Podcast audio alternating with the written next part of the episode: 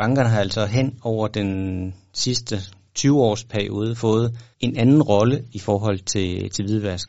Vi har fået mere og mere til opgave at være dem, der overvåger, om der er et eller andet mistænkeligt. Og det er selvfølgelig fordi samfundet siger, jamen okay, der hvor pengene flytter sig rundt, det er måske også der, man kan se nogle af de mistænkelige øh, transaktioner med hvidvask eller terrorfinansiering. Så bankerne må være gode til at holde øje med det. Men vi har altså fået sådan en rolle, hvor vi skal være dem, der, der opdager, om en af vores kunder eller en anden gør et eller andet mistænkeligt.